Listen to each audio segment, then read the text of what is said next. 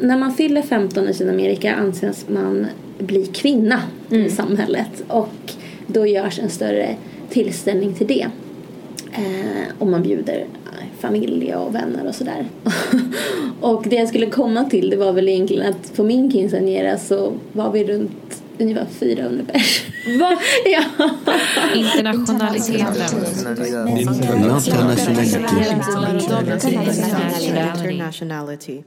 Hej, mitt namn är Aurora och du lyssnar på podcasten The Internationality. Dagens avsnitt spelar vi in på Umeå universitetsbibliotek på Umeå universitet. Och i detta avsnitt ska jag få prata med Elin. Välkommen! Tack så mycket! Trevligt att vara här. Kan du börja med kanske att berätta lite kort om dig själv? Eh, ja, men namn och, och ålder, vart du kommer ifrån och lite sådär. Ja, eh, jag heter då Elin. Eh, jag är 24 år. Jag pluggade, ska jag säga, på juristprogrammet här i Umeå universitet och eh, blev nyligen klar, bara för någon vecka sedan. Grattis! Härligt. Jag är från Malmköping, en liten köping utanför Stockholm, cirka en timme ungefär. Mm. Vad är vi? Runt 2000 personer. Ja. så det är inte så mycket. Ja, det är väl lite kort om mig ska jag säga. Mm. Namnet på den här podcasten är ju The Internationality. Ja. Eh, vad skulle du säga att ordet internationalitet, som det blir på svenska, har för innebörd eh, för dig? Oj. Ja, det, um, det dras mycket till eh, mitt ursprung skulle jag säga för min del. Mm. Eh, mina föräldrar kommer från Peru, bägge då. Jag är född i Gävle så att eh, jag har ändå rötter från Sydamerika. Mm. Så att jag dras liksom till, till det när jag hör ordet in, ja, internationalitet. Ja. ja, intressant. Vi kan prata lite mer om det lite längre fram. Jag tänkte börja med, så vi kommer igång för att värma upp, så Ja. brukar jag köra här fem korta frågor. Man får prata länge om dem om man vill. Ja. Eh, men ja, hyfsat kort i alla fall. Okej. Men kommer vi igång så då Ja. kör vi. Vad är ditt favoritord på ett annat språk? Får man säga, eh, alltså bara inshallah kom, kom in i mitt huvud. Ja. Det var för att jag arbetade med en arabisk kollega eh, för några år sedan. Och hon sa väldigt ofta inshallah. Och vad jag har väldigt- betyder det? Ja, eh, om Gud vill har jag förstått det. Eh, och sen har jag väl eh, ta gueule på franska. Som jag tror Vad betyder det? håll käften. Det låter verkligen inte som det. Nej, man kanske ska säga det lite mer eh, ta gueule eller något. Med Ja. lite mer kraft. Eh, Nästa fråga. Ja, mm. Eh, Din favoriträtt? Hela världens Ja, precis. Det är hela mat. världens mat. Och jag har inte ens smakat hela världens mat ska jag säga. Av det så du vet, då? Ja, exakt. Så att jag... Nej, jag tror nästan att det är tacos. Ja. Det är det här enkla. Det är det. Ja, jag vet. Det är... vilken version av tacos? Precis, exakt. Det är det jag skulle komma till. Inte, inte den svenska versionen. Eh, så att säga, utan det ska vara från Guatemala. Min gudfar är därifrån. Mm. Och han gör några förbaskat goda tacos. Alltså. Det är så gott. Men alltså de, ja, ja, den här centralamerikanska touchen och Mm. allt det sådär. Åh, det är så gott. Åh gud jag blir hungrig nu. Ja, ja. Åh gud vad gott. ja det, var, det är verkligen väldigt gott. Så att, eh, Hur, hur skiljer sig den från den, ja, men som den svenska tacon Ja. då? För jag tänker de som inte har testat det. Precis. Eh, nej men för min del är det mest, vad jag reagerar på mest är guacamolen. Mm. Det är inte att du använder, nu vet jag inte hur många som använder det, jag ska inte sätta en svensk prägel på alltihopa, men mycket crème fraîche är det oftast i Mm. den guacamolen som används här då kanske. Mm. Eh, Medan det inte är det där. Du har med, lite mer citron, du har andra kryddor i eller sådär. Du har gärna också en salsa Mm. i form av hackade tomater, rålök, eh, väldigt, väldigt mycket citron, cit- eh, salt och peppar och koriander som används mycket i just där, den amerikanska matkulturen. Mm. Eh, och den är så god Ja. eh, ha i och, och med alla andra råvaror. Så det, Mm. Ja, men det är väl kanske det som skiljer sig mest eh, så skulle jag säga. Man kan göra så mycket i taco så det Mm. beror på, lite på. Från familj till familj också skulle jag säga. ja man kan ju ha, alltså det är ju som nästan som plockmat. Ja men precis. liksom- Och det är väl lite det jag gillar kanske att man har att det är lite av varje. Mm. Eh, Man kan det- variera sig, Ja liksom. och det kan jag nästan äta hur ofta som helst. Ja. Och kanske därför att det är lite av min favoriträtt skulle jag säga. Jag kan äta ganska ofta. ja. ja. Bästa tradition eller kulturella tillställning som du har varit med om? Oj. Jag tror jag har två, får man säga? Ja. Ja. Nej men om man ska vara lite traditionell då. Eh, så är det nog faktiskt julen för min del. Mm. Julen i Norrland, eller lite mer norr om liksom Skandinavien, Sverige framförallt. Mm. För min del har jag upplevt det mer då. Och det beror mycket på att, ja men för att jag fyller år in på julen. Den 21 Ja. december är min födelsedag. Så det har alltid varit lite sådär, lite spännande och lite sådär innan man fyller år. Jag älskar att fylla år. Ja. Som barn. det är jättekul. Och jag höll på mycket med Lucia-konserter när jag var yngre. Eh, Jag gick estet och naturled, en liten kombo. Jag dras mycket till det här Lucia, julkonserter. Men hela stämningen med att ha snö runt omkring och äta glögg och lussebullar och allt vad det är. Alltså hela den och att det ska vara sådär kallt ute och små röda hus som är lite typiskt. Svenskt liksom och så när man bara får gå i snön och det krastrar och in i den här stugan. Alltså den känslan är bara så fantastisk. Ja, jag bara sitter där och ler. Ja, Jag bara så här, jag ser det. det var... Ja, men det, hela den här känslan, hela, det lite, lite, lite en tomtekänsla. Alltså så här, Mm. man går in och... Jag, jag, hade, jag firade jul i Peru bara Mm. för några år sedan. Och eh, vi hade hela det här Lucia och den tillställningen då. Eh, och det var inte alls samma sak. Nej. Inte alls samma sak. Det var jättekonstigt att äta lussebullar när det var 24 grader ute, varmt också. Det var, det var inte alls samma sak. Så att, starkt, julen är någonting jag uppskattar väldigt mycket här uppe i Norden. Mm. Så det är en, ska jag säga. Och nummer två. Och nummer två är eh, ja, tillställning, men det här med att fira och festa med ens familj Mm. tycker jag är väldigt kul. Och eh, det uppskattar jag verkligen. Det är få gånger jag mår så bra som när jag är med min familj. Och då menar jag hela, eh, jag har en väldigt stor familj i Peru då. Mm. Hur brukar en sån eh, tillställning eller fest se ut? Ja, men Vad det... brukar ni göra? Ja, men precis. Vad gör vi inte? Nej, men det blir mycket dans blir det. Mm. Och eh, i och med att min, eh, min pappa har väldigt stor familj. Pappa, alla är musiker i grunden. Farfar spelar Jaha. saxofon, pappa spelar trumpet och alla andra instrument man kan tänka sig. En annan är trombon, någon annan spelar piano. Det är allt, allt möjligt. Mm. Är det. Eh, band egentligen. Ja men ja, Ja. Mm. faktiskt det blir så. De flesta sjunger. Alltså de är fyra döttrar och fyra pojkar. säga. Gossar i familjen. eh, och alla kan spela någonting. Mm. Eh, så då, då blir det väldigt mycket musik och det blir väldigt mycket dans i våra, våra tillställningar hem. Och det kan vara, och ja, farmor har ägt, eller ägde ska jag säga, en restaurang i många år. Så att matkulturen i vår familj har ju kommit in på det sättet. Så att det blir gärna mycket mat och mycket dans. Och det, alltså, när vi var små, när jag var små, det var alltid uppträdande liksom, för, Ja. för, vår, för, för oss, liksom, barnen, barnbarnen. Alla skulle uppträda. På ett eller annat sätt. Alltså, all, alla skulle uppträda. Så det blir, som, det blir så stor grej. Alltså det blir så himla, du vet, alla har barn.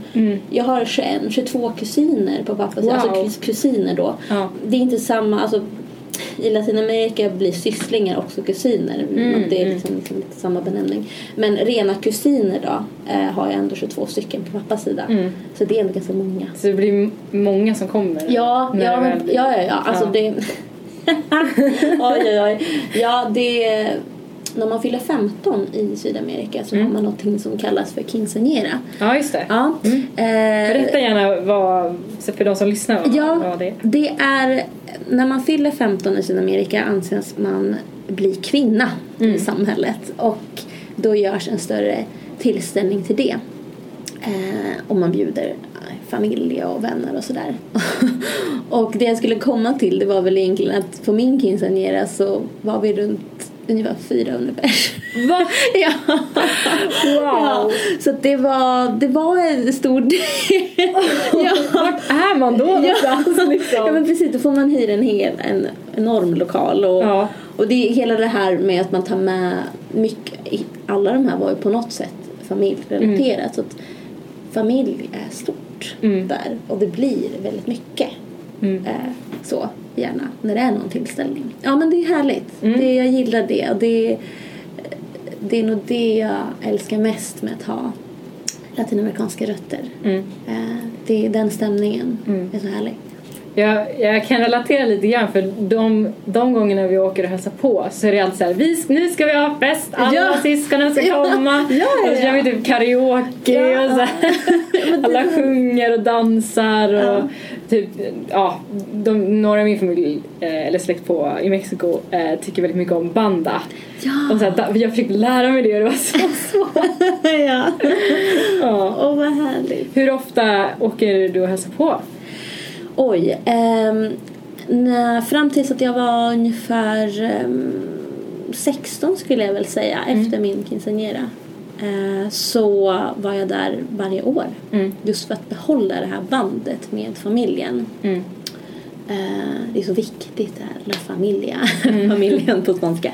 Och språket också. Mm. Eh, det var nog väldigt viktigt för mina föräldrar att jag, att jag skulle kunna spanska och behålla bandet till mormor, morfar och farfar och farmor. Mm. Alla bor ju så nära varann också i Peru. Mm. Eh, och det är bara vi som bor långt borta. Så det var det extra viktigt. Det är inte lika utspritt sådär. Så det, varje år fram tills jag var ungefär 16.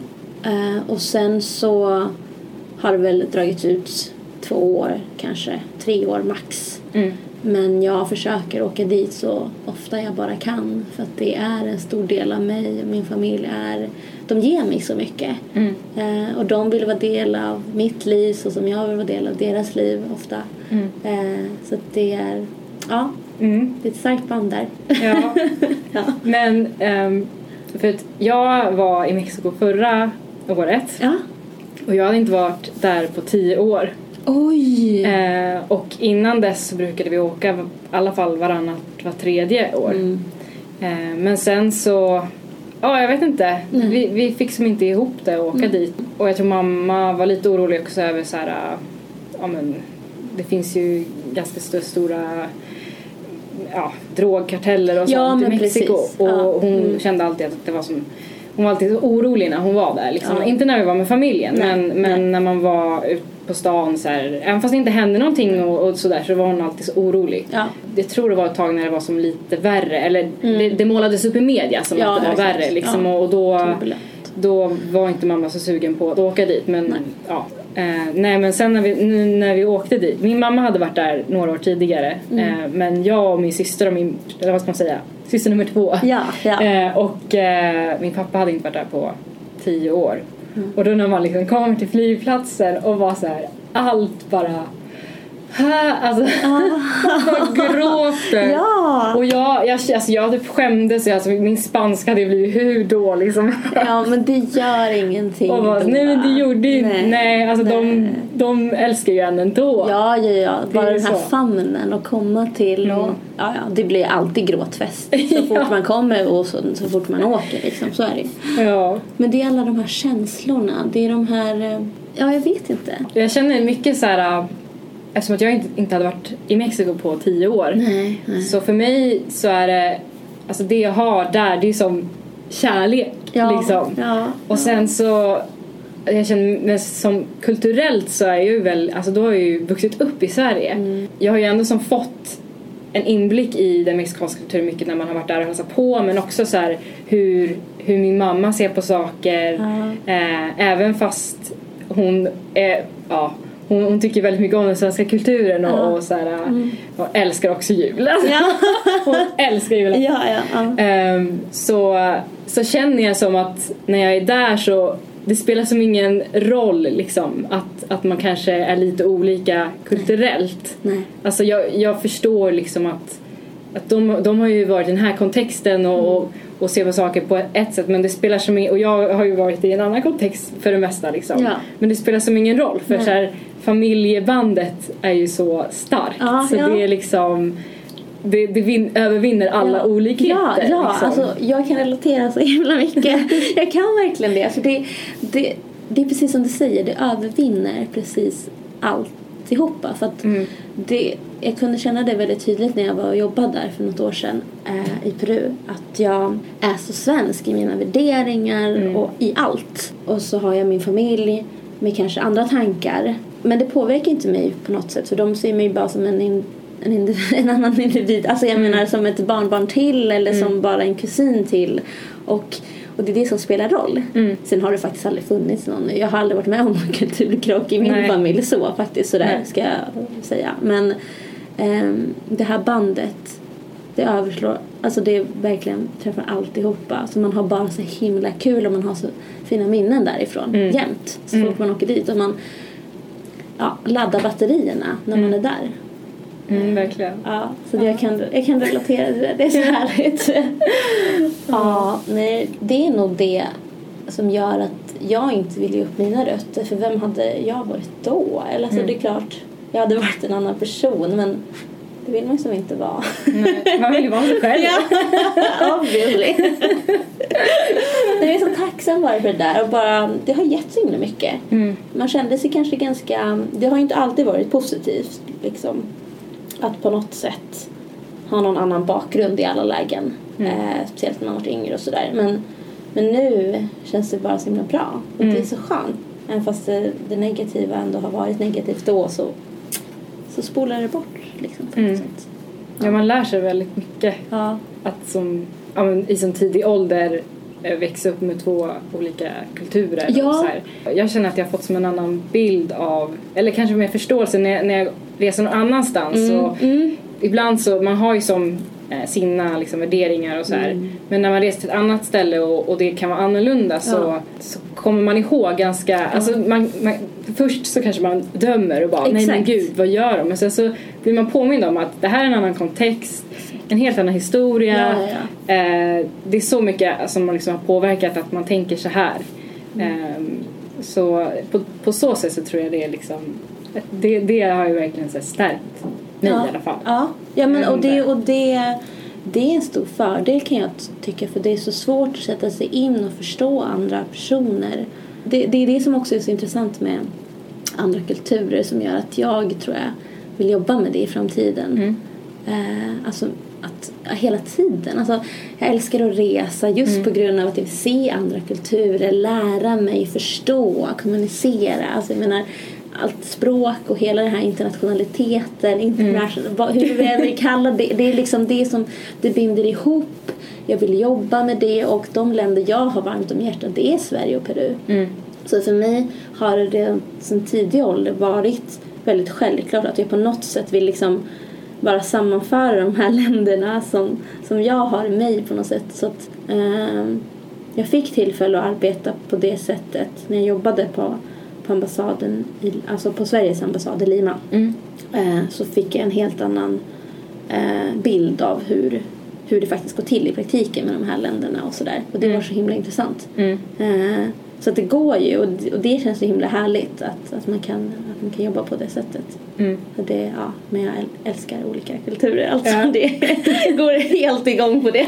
Vad, nu, har ju, nu har ju du blivit klar med det här i åtanke. Ja. Vad skulle du vilja göra framöver? Eller vad har du för drömmar? Ja, oj oj oj oj. Oj, oj, det blir, det blir som, ah, gud. Eh, det beror på hur man ser det tror jag. Eh, Alltså jag menar jobb, dröm och hobbydröm tänkte jag säga. Livsdröm, det är en kombo. Eh, I och med att jag vill jobba internationellt har FN alltid varit lockande. Mm. Eh, Likaså diplomati. Det skiljer sig lite grann. Men jag tänker nu framöver, jag har precis blivit klar så vill jag nog satsa på att jobba på något FN-organ till att börja med. Och sen kanske lite längre fram eh, söka mig till UD, eh, Utrikesdepartementet. Och se hur det blir där sen. Som sagt, det, det är den... Jag har ändå haft en tydlig bild sen, sen liksom lä- länge tillbaka. Eh, men det är klart, den kan ändras eh, och sådär. Eh, jag menar, jag har andra intressen som också lockar och som Ja. kan vara bra att liksom balansera ens liv med. Eh, musiken, som, ja, musiken och konserter. Jag gick estetlinjen. Jag fick pröva på att göra musikaler, göra konserter. Och den biten lockar mycket för det är det här kreativa och mycket Mm. bild också. Jag, är väldigt, ja, men jag höll på mycket att teckna den när jag var yngre. Mhm. Mm. Sen gick det lite förlorat Mm. Med mycket studier och sådär. Men det vill jag också flika in och maten också. Pappa, jag har alltid hängt med pappa i köket liksom. Det är han Mm. som kör mat i hemmet. eh, och det har han fått från farmor då. Mm. I och med att han, hon hade en egen restaurang och sådär. Och hon hängde på honom, eller nej han hängde på henne. Lärde sig alla, ja, alla knep. alla knep och alla, ja men alltihopa. Hela det här med att driva en restaurang också. Och Mm.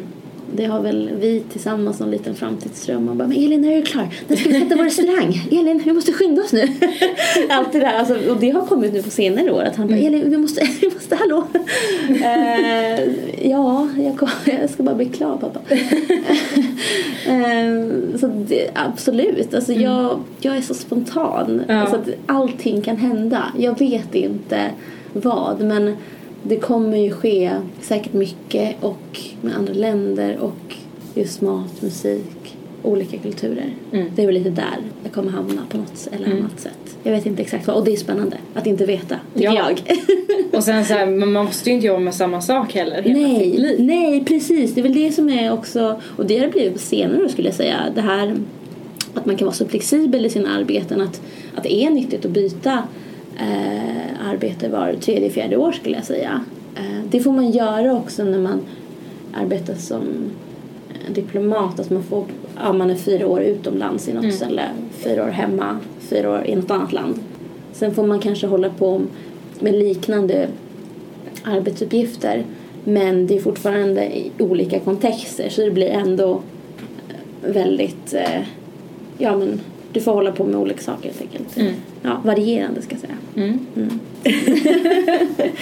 Eh, Ja. nu, nu kan vi tänkte jag ska komma tillbaka lite till Ja. våra frågor. ja, den svävade ut där. Ehm, vi har kanske varit inne lite på språk. Eh, har du något favoritspråk? Um, alltså jag har tänkt portugisiska. Portugisiska är ett härligt språk. Däremot skulle jag vilja lära mig arabiska. Mhm. Mm. Det är liksom min nästa så här, det här vill jag lära mig. Ja. det här kan nog vara bra Mm. att ha liksom i, det är så stort och sådär. Eh, men portugisiska, det är Mm. för att det är, man kan väl kanske så här, eh, om man ska se det från eh, de skandinaviska språken. eh, så är det nästan eh, i förhållande till svenska, danska, spanska, portugisiska. Ja. Så att man förstår Mm. inte sådär, jag i vart fall förstår inte dugg av danska nästan. Och det, jag förstår Nej. knappt portugisiskan. Lite grann kanske, men ursäkta vad sa du? det är lite den. Ja, men portugisiska i alla fall. ja. Hur många språk kan du? Eh, oj, nu ska vi se. Fyra är det väl lite grann, ska jag säga. Spanska, Mm. svenska, engelska och lite franska. Mm. Så fyra. Det var därför du visste det, det där. Ja, tagel på franska ja. ja men det var, det var en franska lärare som lärde oss det. Så det var, ja, precis. Man, det, och det satte sig direkt. Alltså, Ja, det brukar vara så. Det, det brukar vara så, precis. Så det, det satte sig. Ja. Det andra satte sig väl kanske sådär. Eh, finns det någon kulturkrock som du minns? Oj. ehm, ja, nej men det var väl...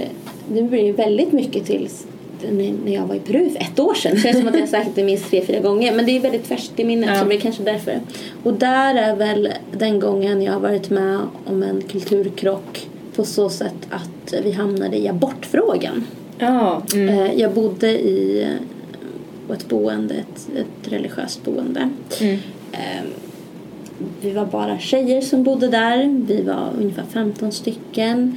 Eh, Och jag skulle sätta in mig i Perus hela system, i alltihopa. Alltså i allt verkligen, Mm. i och med ambassaden. Eh, Men och så hamnade vi på den här abortfrågan. För det hade, det hade varit väldigt många demonstrationer precis någon månad innan jag kom dit. Väldigt omtalade sådana. Eh, Hade det med metoo-rörelsen att göra? nej, det kom efter. Okej. Det kom Mm. efter. Men den, eh, det var lite delade meningar om, om de demonstrationerna. För det, ja, men kvinnor hade gått eh, utan tröja och utan var helt topless så att säga. Mm. Upp, och det var något som hade tagits, ja det hade blivit mycket uppmärksamhet kring det helt enkelt. Mm. Och eh, Eh, det var på grund av att man skulle ha fri rätt till, ja, men till sin kropp, till Mm. göra abort och sin sexualitet. Och, eller att det blandades in i alltihopa där. Mm. Så det kom jag in i en diskussion på och där var väl en sorts kulturkrock med de personerna som jag bodde med. Mm. Eh, att vi kom in på den frågan och de förstod ändå hur jag tänkte och det var skönt Mm. att ha den, att de hade den approachen så att säga. Mm. Att de kunde lyssna på mig, höra hur jag tänker. Eh, för det är inte alltid självklart. Nej. Eh, att, att folk bara, ja men okej du tänker så här. Mm. Jag förstår, jag försöker förstå. Men jag tänker ändå så här på grund av det här. Och där kom det här återigen förståelsen från min sida. Att jag är i en annat land såklart. Jag är i en annan kontext. Det är så här det har varit för personerna som bor här. Eh, men så det var väl den kulturkrocken då när man hade. Men det var ändå skönt att man kunde prata om, om själva abort, abortfrågan just där och då. Eh, som är ett känsligt ämne Mm. faktiskt. Och det var det som var intressant. Mm. Väldigt känsligt men väldigt bra Mm. att prata om. Hade det börjat liksom diskuteras mer om eh, eller hade Ja. det inte diskuterats så mycket tidigare? Det har det nog gjort. Eh, men det var väl ett fall där som eh, det var en kvinna som, som hade gjort abort och det, det var lite, det hade blivit omtalat. Jag kommer inte exakt ihåg hur, hur fallet var nu men det gjordes en rörelse på grund av henne sen Mm. efter. Ehm, och det är väl den synen, alltså vi, vi hamnar i liksom i den synen att ja, för abort, fri, alltså du har rätt till, till din kropp Mm.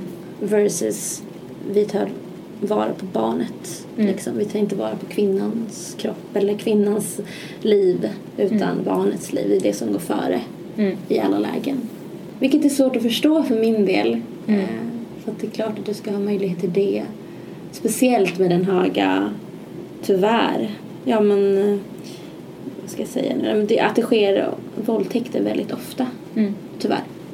I, jag ska säga hela Sydamerika, hela Latinamerika, alltså Karibien också, hela så.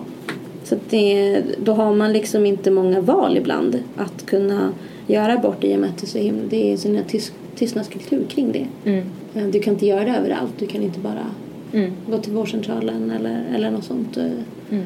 Du har inte möjligheten och då blir det, då blir det ju nästan påtvingande ett barn kanske. Ja. Det är lite sjukt Mm. Verkligen. kan jag tycka. Mm. Eh, Men så är det. Det är såklart folk som jobbar med det här. Att tänka om och sådär. Men det, det, är där, det är kulturen i, i religionen framförallt som ligger i det katolska tänket Mm. och sådär. Och kyrkans starka makt i samhället. Mm. Det har väldigt stark makt. Jag menar visst att det är lagar och regler som gäller men kyrkan har så stor påverkan. Så att det är, det är också som en liten, liten av en lagstiftande makt skulle jag säga Mm. eh, också.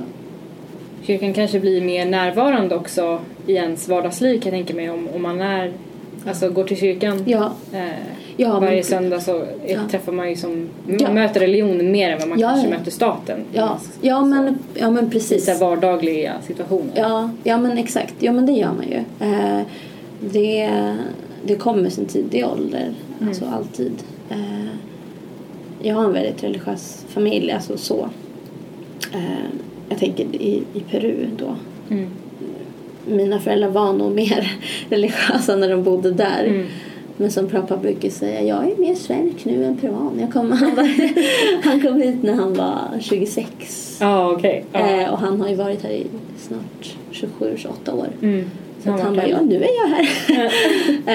eh, så att, ja, det, de är inte lika religiösa längre, mina föräldrar i alla fall. Mm. Men jag har en väldigt religiös familj. Eh, men ja, det ligger något fint i det också, att ha den tron. Mm. Ehm, den har en positiv sida så att säga också. Mm. Ehm, när man i svåra lägen framför allt. Att man kan ha det alternativet. Att man lutar sig mot någonting kanske för att få en kraft i svåra Ja. situationer. Och det, det, det har jag ändå tagit med mig. För att jag, jag är döpt katolik ska jag säga. Men jag utövar inte det. Mm. Jag skulle inte alls klassa mig som en katolik. Mm. Däremot tror jag på någonting Mm.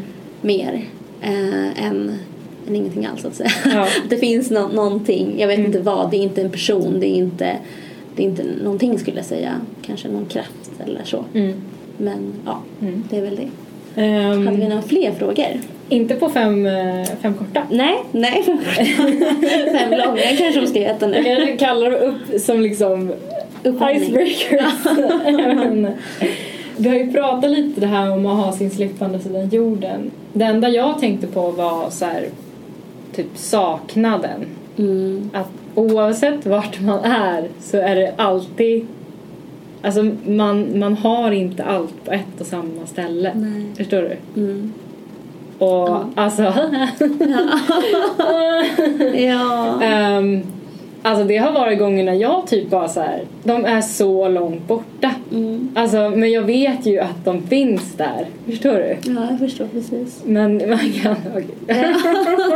Men man- alltså jag, jag kan bli som så här väldigt eh, rörd eller så här... Ja. ja. Jag förstår precis. Ja. Jag gör verkligen det. Så att jag önskar också att det bara kunde finnas en, en dörr Ja. mellan, mellan eh, de här två länderna. Att Mm. det inte var en, en hel Atlant man var tvungen att åka över ja. för att bara kunna få ta en fika Mm. eller något Ja. med farmor eller mormor eller någon släkt. Mm. Eh, eller ha dem bara här och kunna del, men, ta del av mitt liv och vad jag är Mm. med om och, och likaså jag med dem som jag Mm. pratat om tidigare. Att, ja, den här saknaden den är enorm. Det Mm. gör verkligen att man, man, man behöver, inte att man vill utan man behöver åka ofta, man behöver besöka dem. I vart fall jag, jag känner verkligen det, det behovet. Mm. Så att det, jag tror det blir någonting jag gör alltså inom en väldigt snar framtid. Ja. menar jag snackar om två veckor kanske.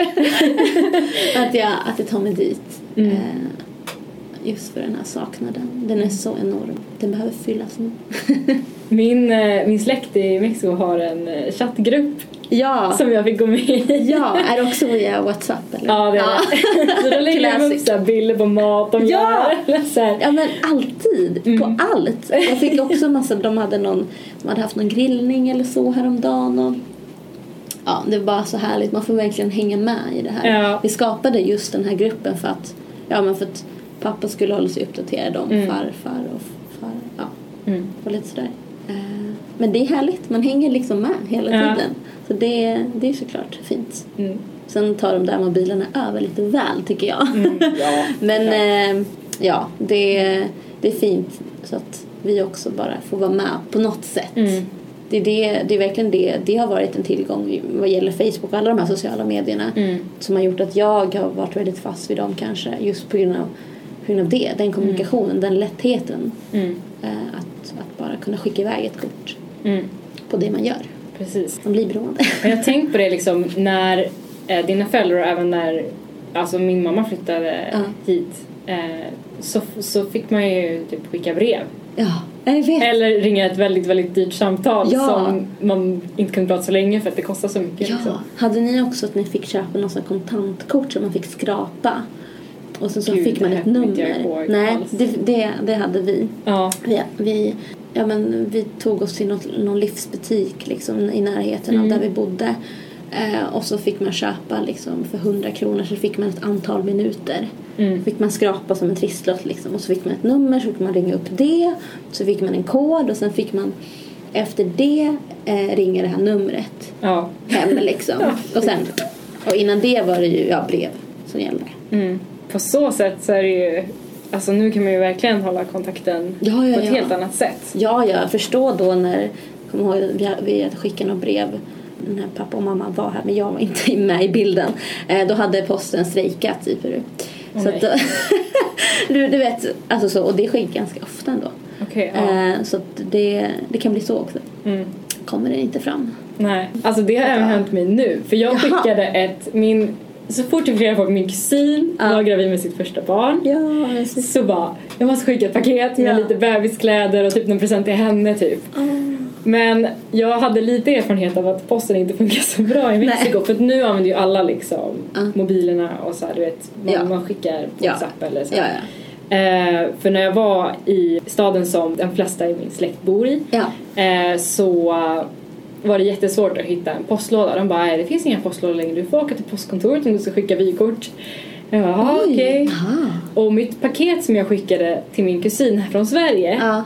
till Mexiko har inte kommit fram än och jag skickade det typ i oktober och hans bebis har ju liksom, är ju typ såhär, ja jag vet inte, fyra månader nu så jag tror inte att de Kläderna passar. kläderna kommer passa. Jag, eh, jag vet inte, jag vet inte om det kommer komma fram. Nej. Vad använder du för något eh, postbud? Jag använde posten, alltså vanliga posten. Postnummer. Så jag kunde inte eh, track, vad säger man? Ja men Eh, eh, Kolla följa... följare. Okej. Jag använder mig av, ja men jag använde Postnord sist jag skickade ett Ja. paket. Men jag var så skeptisk alltså. Jag bara okej, det får inte vara något så jättevärdefullt. Nej. För då kommer det inte komma fram, alltså kommer inte komma fram. Tänkte jag. Men det gjorde det. Ja ah, okej. Vilket var intressant. Hur lång tid tog det? Det tog eh, en, mindre än en månad skulle jag säga. Okej. Ja. Ja då har mitt bara försvunnit antagligen. Det var dock in till Lima centrum, alltså så. Okej, ja. Eh, Och inte ut till mina, min släkt bor längs kusten liksom. Mm. Och lite längre, någon timme från Lima. Mm.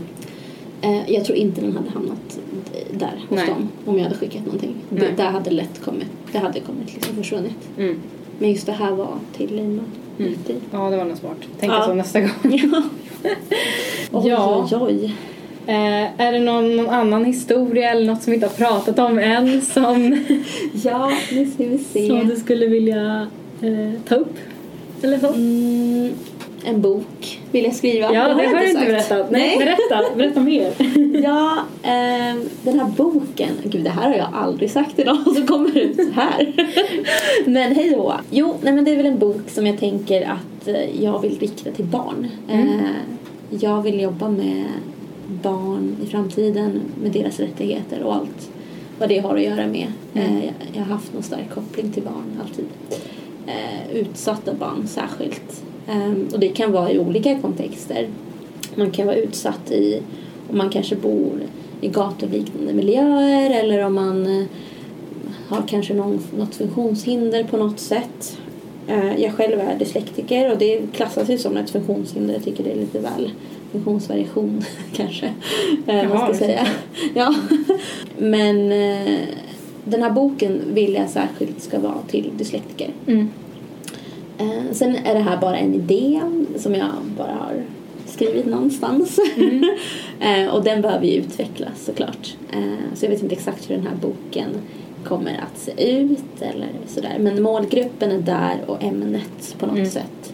Får vi se vad mer som kommer utifrån det.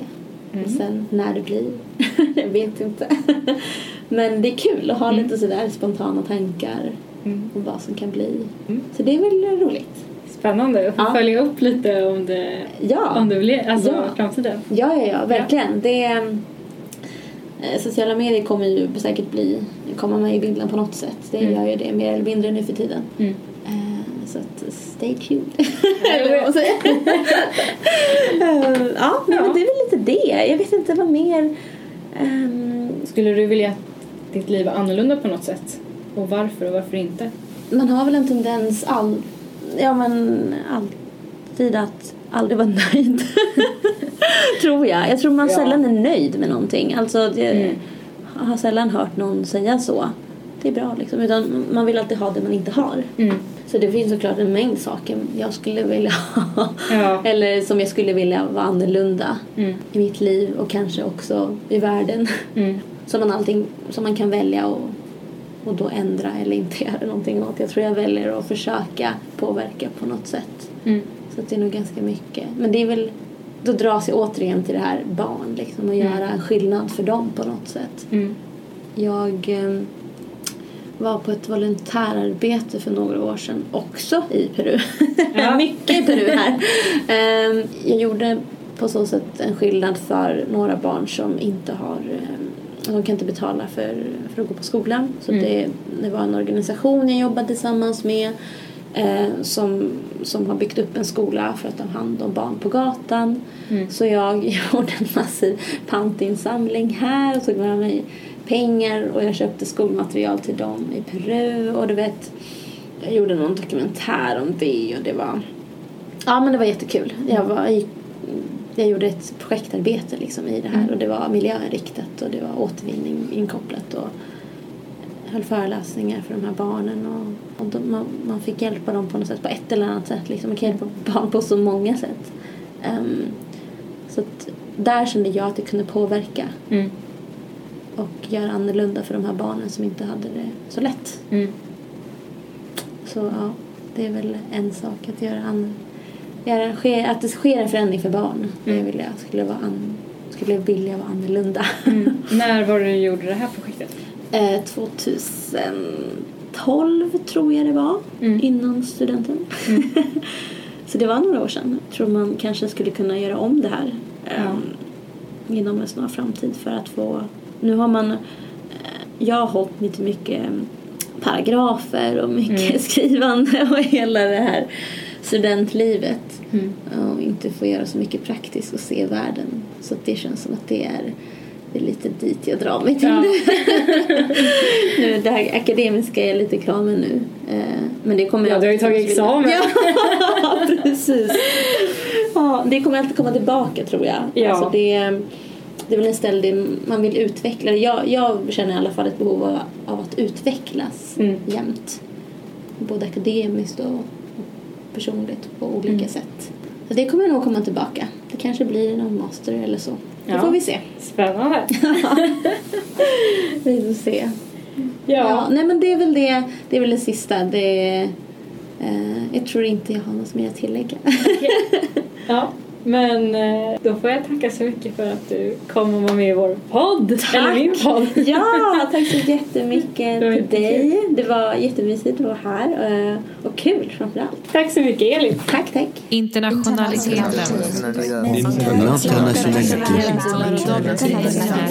Internationality. Du har lyssnat på avsnittet om Elin i podcasten The Internationality.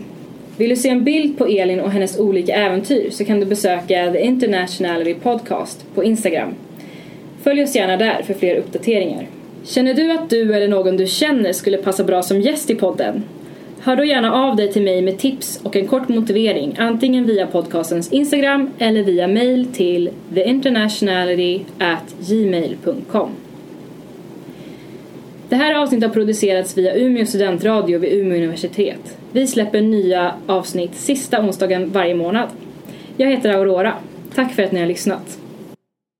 Slut! Undrar hur långt det var.